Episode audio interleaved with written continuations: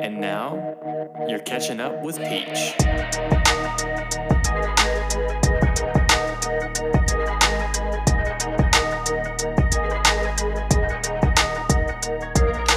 What's up? What's up? Happy Tuesday. I hope your Thursday is going great. And we're getting down to cases in the NFL. You probably could make a case for any team in men's college basketball. And I'm here just in case you want to know more, just in case you need to know more. All right, anyway, hopefully this is starting to sound familiar to you, but today's lineup, we're going to start with football, move into some basketball, quick note or two about baseball, some hockey talk, and we'll finish up with the Misfits. So without further ado, here we go. All right, you already know at this point we're starting with college in football, and really just two things I feel like you guys need to know. And unfortunately, they do fall under the like not fun news. The first thing would be Michigan Wolverine football. So, again, college talk. They're under investigation for alleged violations during the COVID 19 recruiting dead period. Now, you could be like, okay, all that just totally went over my head. All you really need to know Michigan is under some investigation right now for violating some rules. Um, they've already fired co offensive coordinator Mike Weiss, head coach Jim Harbaugh. Depending on how well he cooperates with the investigation, he could be facing some suspensions. Nothing set in stone yet, but just something that I want to make you guys aware of right now. Second thing would be a new addition to UGA's football team, Rodarius Thomas, or maybe Ra Ra Thomas, he's known by. He was actually arrested Monday uh, for a felony charge. If you care more about details of that, of course, you can look it up. Um, he was one of those players I talked about before the transfer transfer, excuse me, portal, people going back and forth, players moving around. And so he's a new addition to the team, but um, not the best start, and we'll leave it at there. All right, let's move into NFL side of things. And yes, we are going to spend a significant amount of time today talking about the NFL because just like I said on my Monday minute headlines, if you saw that, we are down to four teams in the NFL, which basically means two games, we're so close to the Super Bowl.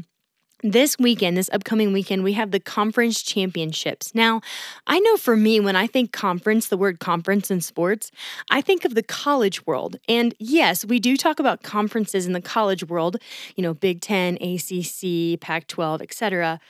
But in the NFL, the conferences, I will remind you, are the NFC, the National Football Club, and the AFC, the American Football Club. So these playoffs have been, you know, funneling out to come to a winner of each side. And those two teams play each other for the Super Bowl here in two weeks. So this weekend, we basically got the conference championships. So who do we have? How did we get here? First up, the NFC side. San Francisco 49ers are going to play the Philadelphia Eagles.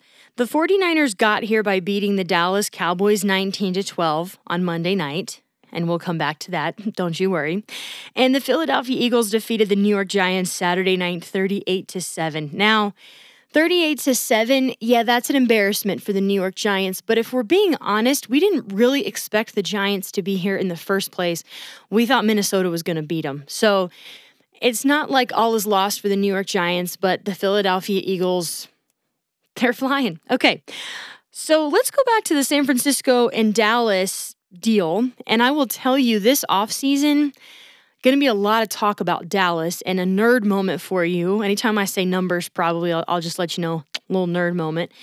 This is their 27th straight season. They have failed to make it to the NFC Championship game. So that's a lot for America's team. Now, Dallas is considered America's team.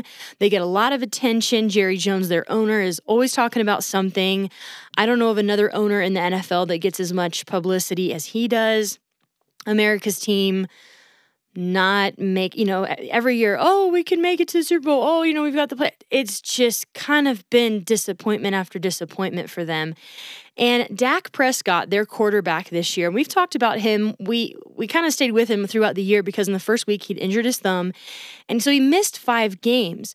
But even with missing those 5 games, another nerd moment for you, He was tied for the most interceptions in the regular season. He had 15 interceptions, and that is not really characteristic of Dak Prescott. If you don't watch him, if you didn't follow him much, he typically, you know, the phrase you would use, he takes care of the football. He's not giving it away to the other team, interceptions. So he's guaranteed to be there next year. But I say all of this to tell you a lot of conversation in the offseason. We've already mentioned there's going to be things about Tom Brady and Aaron Rodgers and things like that what's the deal in Dallas? Mike McCarthy, head coach. They to hold on to him. So I just want to make you aware, big issue to talk about here in the offseason. Moving on to talk about this game, this upcoming game. San Francisco is going to play the Philadelphia Eagles, right? Well, if you caught my name to know on Friday, I told you about Brock Purdy, the quarterback for the San Francisco 49ers. And basically, his nickname's Mr. Irrelevant because he's a third string rookie quarterback that was picked last in last year's NFL draft. And then you've got Jalen Hurts on the Eagles side. This is a battle of the young guns, and really, that's where the title for today's episode comes from. These NFL playoffs, these quarterbacks are young, uh, but they're not dumb or broke, so I didn't use that song. We had to go with Youngblood. Uh, Mr. Irrelevant, Brock Purdy, definitely outplayed Dak Prescott in that Dallas game. Jalen Hurts, even not being 100%, we've talked about his shoulder injury off and on, still had a decent game. So, this, and, and, whoa, before I forget, these two guys played each other in college. So Brock Purdy went to Iowa State. Jalen Hurts was at Oklahoma at the time. They played each other. Oklahoma won 42 to 41, and both quarterbacks combined for 11 touchdowns. So we got a rematch going on. And if you can't tell by my voice, if you can't tell by the energy, I just think it's going to be a really fun game. Let me talk for a quick second here as an interlude between the different games. This, uh, let me talk scheduling for a quick second so you're aware. This weekend, like I've said, we have the conference championship games. Next weekend, we have the Pro Bowl, and it's kind of a week off for the players that are going to be then playing in the Super Bowl or the teams that are then going to be playing the Super Bowl the following weekend. So February 12th, Glendale, Arizona, that's the Super Bowl. So there is kind of an off week, a rest week for those Super Bowl teams. And uh, so it's either going to be the San Francisco 49ers or the Philadelphia Eagles coming from the NFC. On the AFC, we've got the Cincinnati Bengals and the Kansas City Chiefs. All right. So Cincinnati got here by defeating Buffalo 27 to 10. And nerd moment, that's the fewest points Buffalo's put on the board all year long 10 points. Kansas City Chiefs defeated the Jacksonville Jaguars 27 to 20, and if I'm honest, that score is a lot closer than I anticipated. But Patrick Mahomes, quarterback for the Kansas City Chiefs, had a high ankle sprain in that game and really heavy monitoring that this week. He's going to play, he's a competitor, probably won't be at 100%. They're taking really good care of him but he's got a chip on his shoulder. Patrick Mahomes does coming into this game because he is one in three against the Cincinnati Bengals, meaning he has only won one time and lost three times, whether that be regular season matchups or postseason matchups, because like I said in my Monday headline, this is a repeat of last year's conference championship game. Cincinnati Bengals prevailed. They go on to the Super Bowl last year. They lose to the Los Angeles Rams, who we've said before, not even in the contest this year. And, and let's keep in mind also, Cincinnati, they started the year like 0 and 2. I remember at the beginning being like, this team was in the Super Bowl last year. Well, in sports as a whole, it's about clicking. It's about players coming together at the right time. And for this NFL season, it's long. It's 18 weeks. We're now in the postseason. We started back in August. You can click in August. You can start off 5 and 0. You can start off really strong. But if your team is not clicking in late January and then to be able to play in February, it doesn't matter. So I would say coming into this game is a personal opinion, and yeah, I pay attention, I watch stuff. I think the Cincinnati Bengals have the edge. Joe Burrow, their quarterback, Joe Cool, some people call him, just finding another gear. They're finding a way to win pieces that weren't working for them in the beginning of the year, starting to work a little bit more now. So uh, he's playing with the chip on his shoulder. I, I kind of lean towards thinking Cincinnati has the edge, but Patrick Mahomes, fiery competitor, knows what he's up against and know he's up to try and even the score after last year. So we'll see. I mean, guys, what do you think? Who you got? These young quarterbacks Jalen Hurts, 24 years old, Brock Purdy, 23, Joe Burrow, 26, Patrick Mahomes, 27. And I'll say this another nerd moment for you going back to the first game. The combined age of Brock Purdy and Jalen Hurts is the youngest ever combination of like ages 47 years old and 208 days. See, I told you it was a nerd moment. You didn't have to know the numbers, but I think they're kind of fun. You know, who you got? What what quarterback are you betting on? Let me know. I put the I put that as a question in the poll. It's not, you know, yes, you can talk about the team, but which quarterback do you have the most faith in? All right, we're good to go with football. I hope you find some time to watch this weekend. It's only two games, a little bit here and there. I think you can do it. And I would encourage you to just so that you're set up better for the Super Bowl. All right, enough with football. Let's talk some basketball. Let's go to the hardwood. So I alluded to it again on my Monday minute headlines, but college basketball on the men's side right now is madness. It's madness before the madness. So kind of the final, the the big the big shebang, if you will, for college basketball is March Madness. And of course, it's March and April. It's like Christmas to me. It's my favorite time of the year. But this is madness before the madness. I, I mean, there's so much shuffling going on. You, you can't really bet on any team. You never know who's going to show up. Oh, it's just fun. It's crazy. You can't predict it, but it's fun. All right, let, let's talk a little bit about it. So, right now, this week's top five, as it stands, Purdue's back to number one. That's their best start in school history. Alabama's at two. Houston drops down to three this week. They were at one last week. I'll explain that in a minute. Tennessee at four and K State at five. So, previously ranked number two Kansas, and I had talked them up a little bit. And it's not that they're bad, it's just they lost back to back games this week. Granted, they were both to ranked opponents. They lost to Kansas State and then to TCU. I apologize to both of those teams. I've been sleeping on you a little bit. Eh, losing to ranked teams to me is not as big of a deal, but then you have Houston, who I just said was ranked number one, and they go and lose to Temple. Granted, it was by one point, but still they lost to Temple. So they're they moved down a couple spots. And something that is really strange for me, and honestly for other people too, when you look at the top 25, so the top 25 are ranked, you have coaches' polls, then you have the AP Associated Press. And we pay attention to those rankings because just like we saw in football, those rankings indicate kind of who's going to be there at the end when it all comes down to cases, right? So there's only one Big Ten team in the top 25 this week. Now you're saying Big Ten. Yes, so let me just remind you Big Ten, we're talking conferences here in the college world. Big Ten is teams like Minnesota, Wisconsin, Michigan, Michigan State, kind of the Midwest region.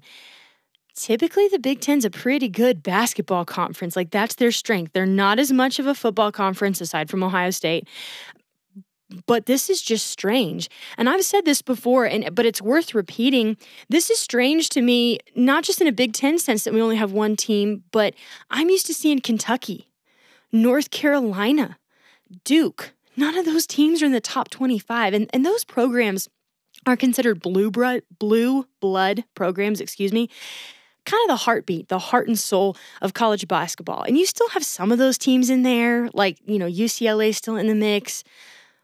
But if you're not catching my drift and, and someone says, Yeah, you paying attention to college basketball? Oh yeah, man, it's chaos. It's just crazy. It's hard, it's hard to predict what's gonna happen. That, that's all you need to know. All right, let's go to a couple headlines real quick, or a couple kind of need to knows within the, the men's side, and then we'll switch to the women's.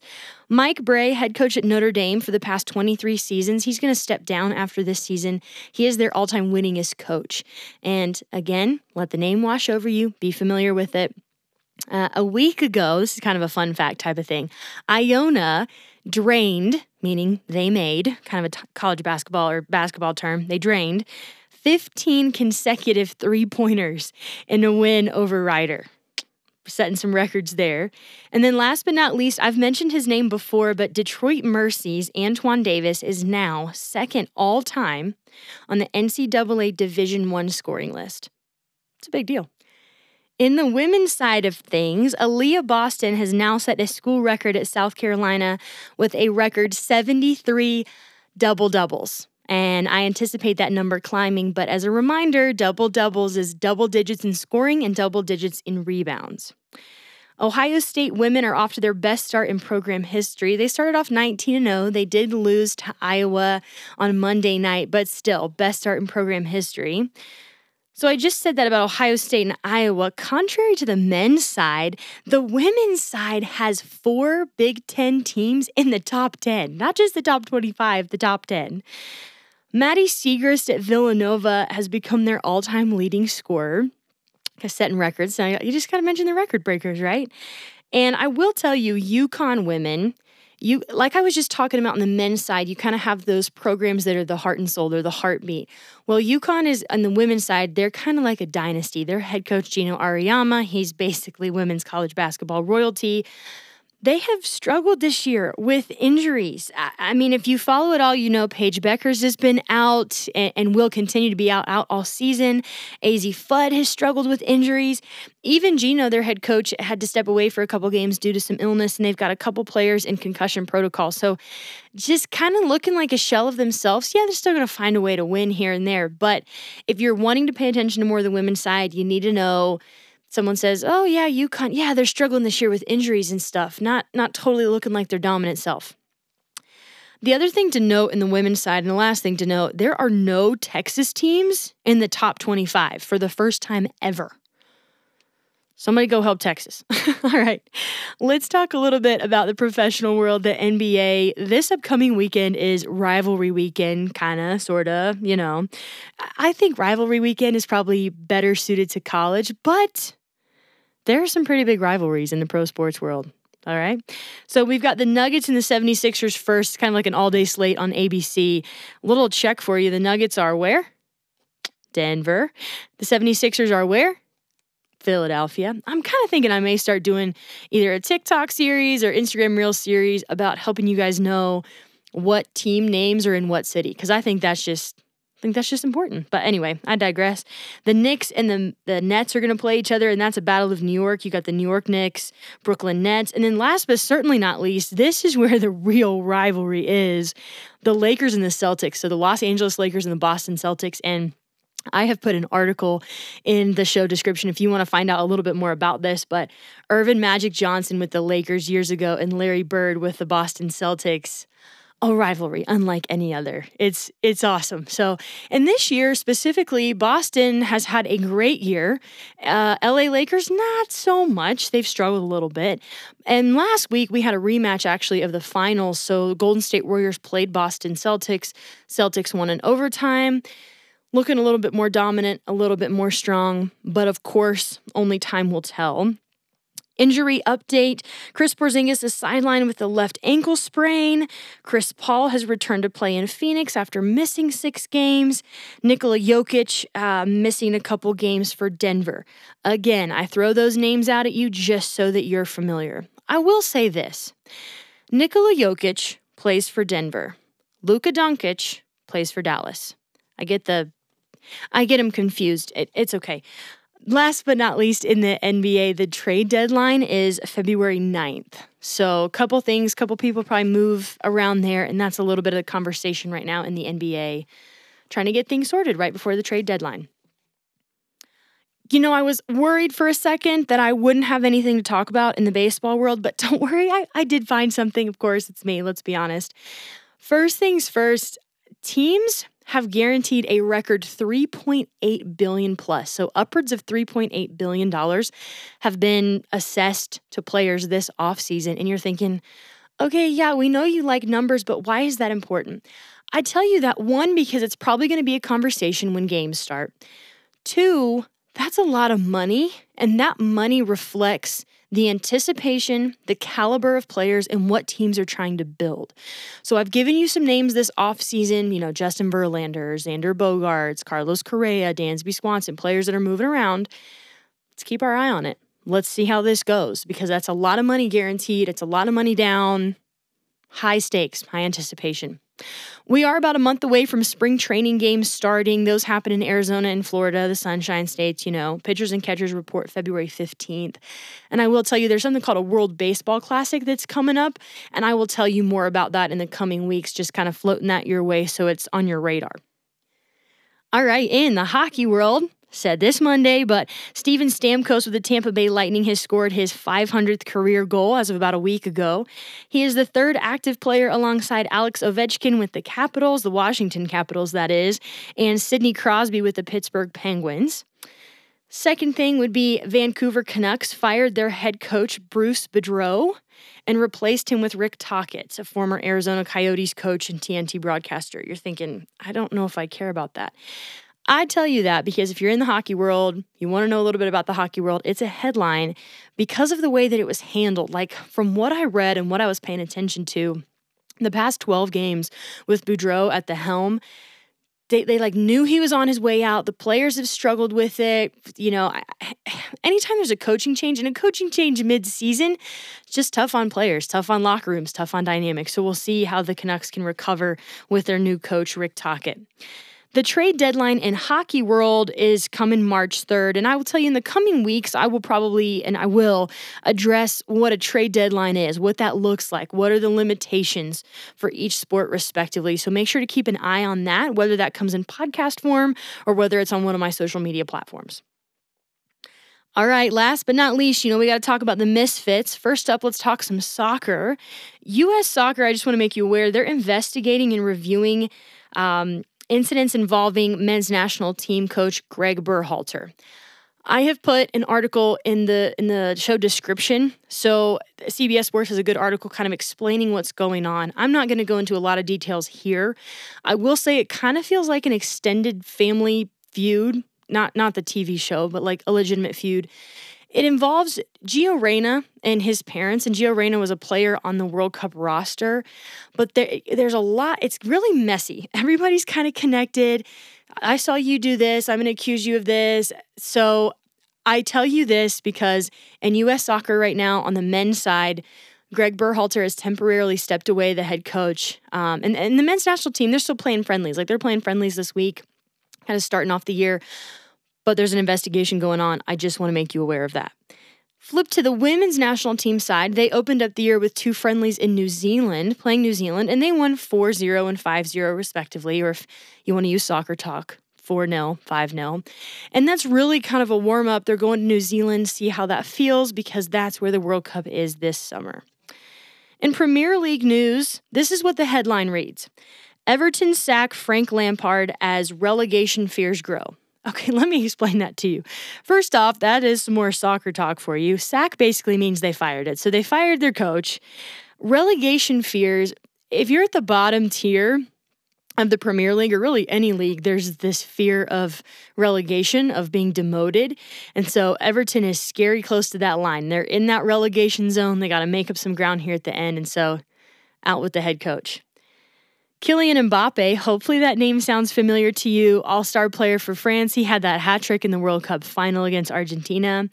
Um, on Monday, he had five goals in Paris Saint Germain, the French team, five goals in their 7 0 win in the French Cup. Now, it's not like they were playing a, a great team. 7 0 is a blowout in soccer, but he's the first player in that club's history, PSG's history, to have five goals in a competitive game. So I'm not going to say that Mbappe is the next Messi or the next Ronaldo, but he's making a name for himself early. Kid's only 24. So all right, in tennis, and this is one of those times where I say I'm recording on a Tuesday morning. More information will be coming to you Thursday. But we've reached the quarterfinal stage and beyond. And then this weekend, we have got the finals of the Australian Open. And a nerd moment for you. This is the first time since 2000 that three American men are in the quarterfinals. So, all right, way to represent US. So, eight men, eight women. The names I'll give you to watch. Granted, I gave you names to watch, and then Rafa Nadal was out. So, take this as you may. Come Thursday, I'll get you updated on Thursday night follow ups. But Novak Djokovic on the men's side, and then Aryna Sabalenka on the women's side. Kind of two names to keep your eye on as the finals approach in the Australian Open. Well, that does it. With tennis, we're rounding it out. That does it for episode 20. And um, as always, I am super grateful to be here with you guys. I will look forward to being back here next week. Make sure that you guys um, I am trying to put more content out, more things to help to equip you to understand this lovely world of sports, whether it be TikTok or Instagram. So if you're not following me, following me there, you may be missing a couple things. So be sure to check that out. Um, and as always, I'll look forward to seeing you back here next week, same time, same place. Thanks for catching up with Peach.